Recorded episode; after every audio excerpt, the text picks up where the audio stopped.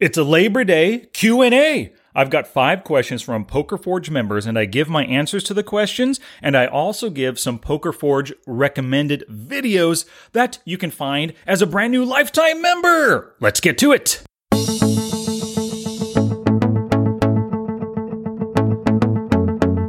It's study time, y'all. Welcome to Smart Poker Study. I'm your coach, Sky Matsuhashi. Let's get you learning and taking action.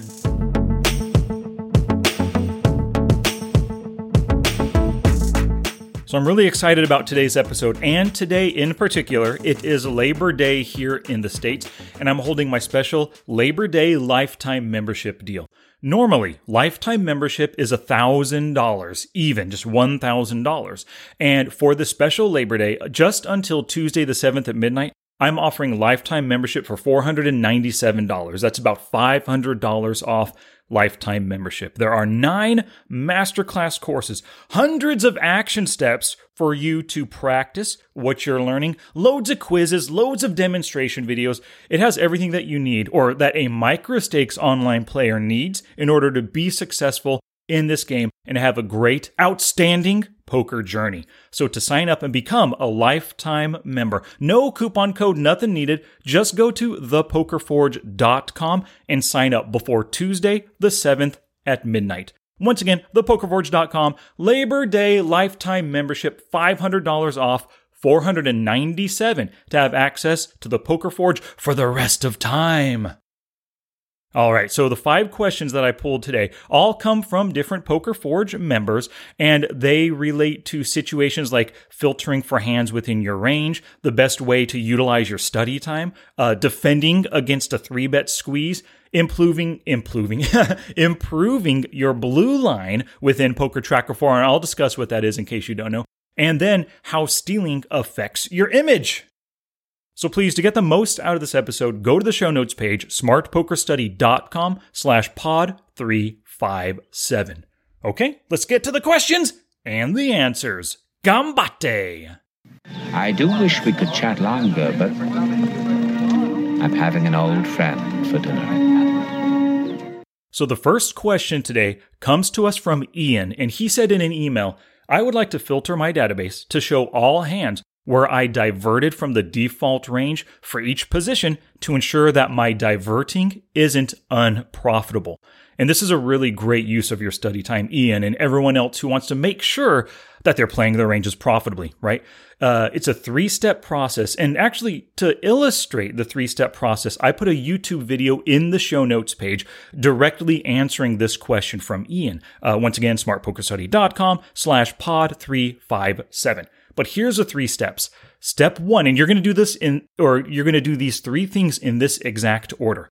Step one is to create and save the hand range that you want to examine and save it within Poker Tracker 4 as a quick filter. Uh, in the video, in the show notes, the example that I use is the button raising first in range of 31%. So when you run that filter, it's going to show you the results and all of the hands within that 31% that you were dealt. Not that you played, but you were dealt those hands. Step two is to pull up the quick filter and then add to the filter raise first in. If this is your raising first in range, if you're working on like a big blind calling range, enter the uh, the big blind range as your quick filter and then add to it calling a two bet, right? This is going to show you all the hands in the range that you played the way you should play that range. And then step three, you're going to go back in, edit the filter, highlight the range, and select not.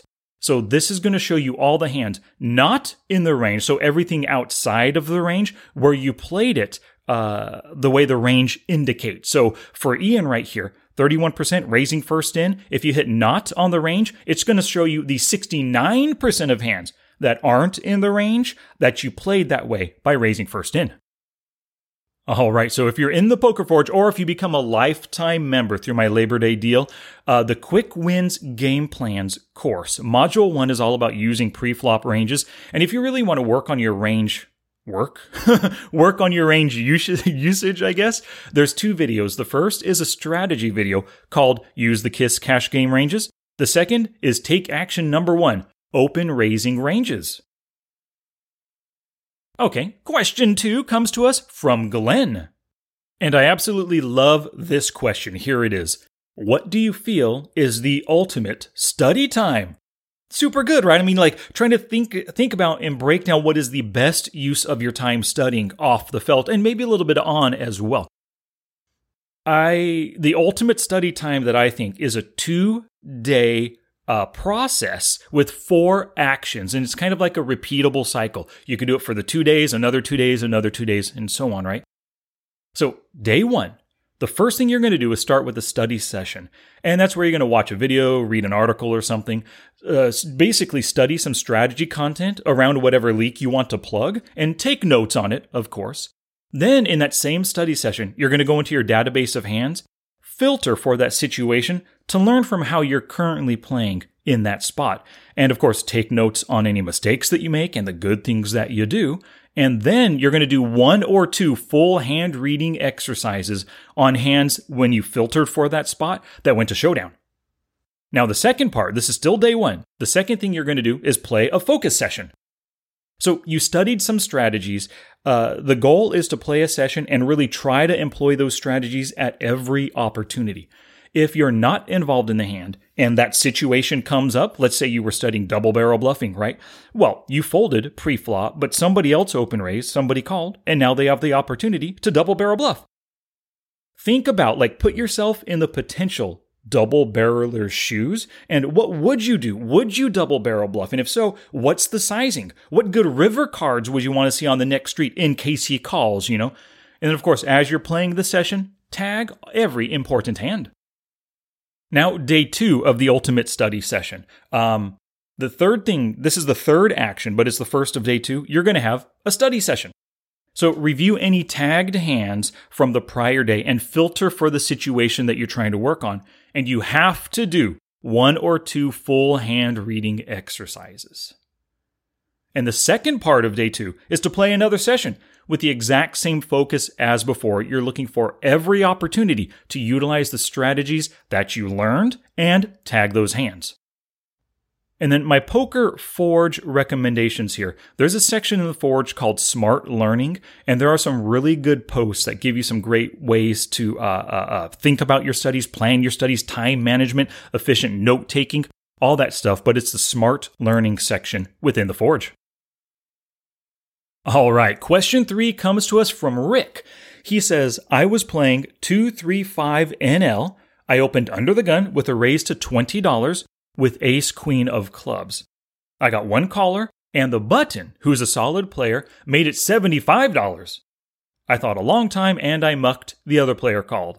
The flop came with three clubs. I would have hit a nut flush. The first player checked. The preflop three better said, Let's play for it all and the other player mucked his hand. The three better showed the king of clubs, which means I basically would have had him drawing dead. Should I have called him pre-flop? So, Rick, if you think about this situation, uh, it's a great squeezing opportunity for that solid player on the button, right? I don't know what he thinks about you. Your under the gun raise might be a very strong range. It depends on what your image is, right? But you raise under the gun. Somebody else called, and he's in the best position to squeeze two players right here. And he made it a really nice $75. Uh, because he's a solid player, that probably means he's capable of bluffing.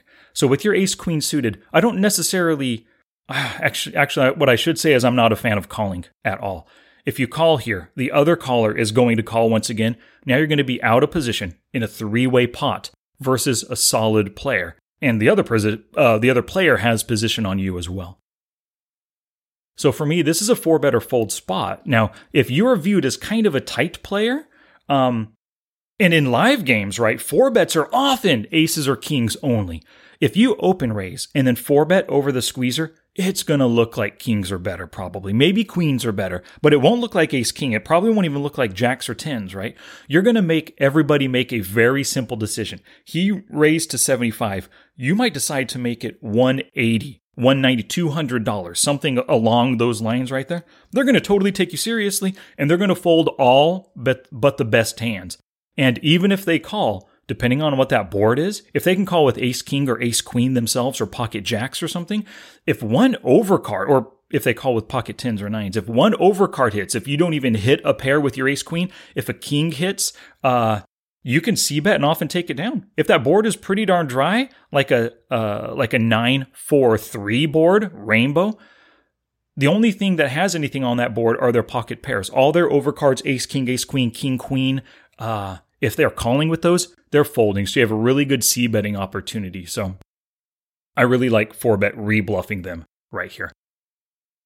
Now, from my or from your question, you had made particular mention that the board came all clubs and you would have hit a nut flush. But that doesn't factor into my answer at all. I'm only looking at the pre-flop situation right there. You you can never know what cards are going to come on the flop, the turn, or the river. You got to make the best decision you can right now. So if you put your opponent on potential bluffs as a three bet squeeze, you have a great four bet rebluffing opportunity. If you put them on only value hands like aces and kings, get the heck out of there. All right, and my Forge video recommendation is the pre-flop 3-bet defense video, and you can find that within the pre-flop hand selection course. Fourth question comes from Mark. He says, "How can I raise the blue line?" So for those that don't know, it's a uh, the blue line is part of the graph within Poker Tracker 4, and it shows you your money won with Showdown. So here's my answer, Mark. You need to do these two things more often at Showdown and actually leading up to Showdown. Number one is to make better river calls so that you win more as the caller. If you're making terrible calls, calling with just one pair of hands when you know the when you should know the player's only betting with two pair or better, you're just giving away your chips, and that blue line's going to be negative, going straight down because you're giving all uh, giving away all your money, and you're seeing showdown as the loser. You also need to like at the same time make good decisions on earlier streets. Sometimes we make bad calls in hopes that we're we're going to win on the flop and turn and then fold on the river. Well, that doesn't affect your blue line if you fold on the river. But if you make proper folds earlier, that's going to help just your results in general, right? And it will help you get to the flop less often with weaker hands that you should have folded earlier. Now, the second thing you need to do, Mark, is make bigger and more river bets and raises for value in order to win more money from your calling opponents. The more value you get, uh, pre flop, flop turn, and a river, the better your blue line is going to be. And don't think of it as only getting value on the river, right? Let's look at a really common pre flop situation. You have pocket aces. You three bet your opponent. They called, and then you bet for value all three streets flop, turn, and river. Well, if you had raised it to only eight big blinds, then that's not as good. You didn't build the pot as much, didn't get as much pre-flop value as if you had raised it to 9 or 10. And if your opponent still called 9 or 10 and then called those same uh, flop, turn, and river bets, because that pot on the flop is bigger, your flop bet would have been bigger. Turn pot bigger, turn bet bigger, river pot bigger, river bet the biggest, right? So to get more value on rivers, you all you want to focus, not focus, but you want to think about every single street and think about your value betting as every street goes down or as every hand goes through the streets.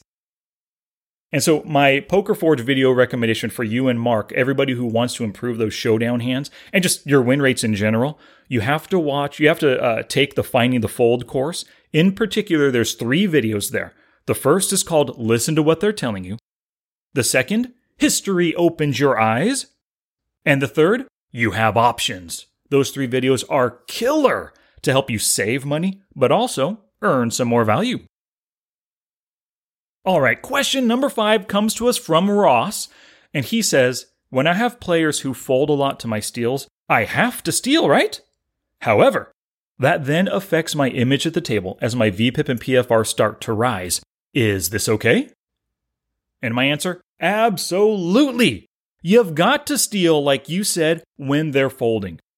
Don't worry about what your VPIP and PFR end up doing, right? Like the goal of poker is not to have perfect VPIP and PFR numbers, not to appear tight aggressive or loose aggressive or, or whatever. The goal of poker is to exploit your opponents as much as possible. And then you just kind of let your stats fall where they may. If you're playing on a poker site where everybody folds to three bets. Everybody does. then you're going to be three betting more than anybody else would on any site or any live game or any tournament, right? However, on the other hand, if you're at a site where everybody calls three bets, nobody folds because they're all fish and they all want to see flops no matter what, then your three bet percentage is going to just naturally be way less. Because why would you bluff if they're not folding? You would only three bet for value and you would raise a bigger size to get max value out of your opponents. So the ultimate answer is as long as you're spotting your opponent's tendencies and making plays that exploit their tendencies, I do not care what your stats are. It does not matter one bit. In the end, not in the end, I guess, in the long run, your stats are going to naturally be, uh, they're going to fall in line with whatever kind of player that you are. So if you're tight aggressive, well, your stats after 10,000 hands are going to be tight aggressive. In this one session right now, you might be like a 28 25 player because you're stealing so much, right? And your three bet might be up to like 13%. But after 10,000 hands, you might be back down to 15 slash 13 player with a 6% 3 bet, right? In the long run, your stats are going to average out to the player that you are. All right, my Poker Forge recommendation. It's within the poker math course. I love this video. It's called Strategy Number Four Stealing and 3 Bet Re-Stealing.